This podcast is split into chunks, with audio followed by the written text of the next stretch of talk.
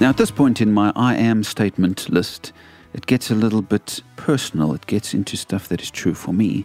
And so you're going to have to apply it to your situation. The next few statements deal with the responsibilities God has given me personally. So I say, I'm a leader of my family. I've got a few sentences about who I need to be to my wife and other family members and so on. I have another one that says, I am a shepherd of God's people because, of course, that's my calling. I'm called to care for a local church and for you all by teaching online. And so every morning I see that and I say, okay, how am I going to shepherd the people under my care today? I'm a singer of God's praises, another one I've got here.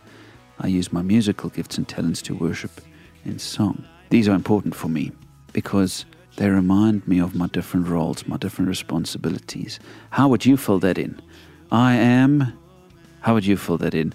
Do you have a role that you're called to play in your family, being a father or a mother, or even a son or a daughter, maybe a brother or a sister, maybe an aunt or an uncle? Who is God called you to bless in your family on a daily basis or on a weekly basis? And what about the work that you do? God has sent you to wherever you work so that you can be His hands and feet in that part of the world.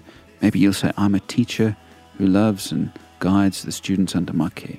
Maybe you say, I work in an office and I show the glory of God by doing good work, by caring for the people around me in the office. Maybe you say, I'm retired, but I care for the people in my retirement community by talking with them, sharing the love of God with them.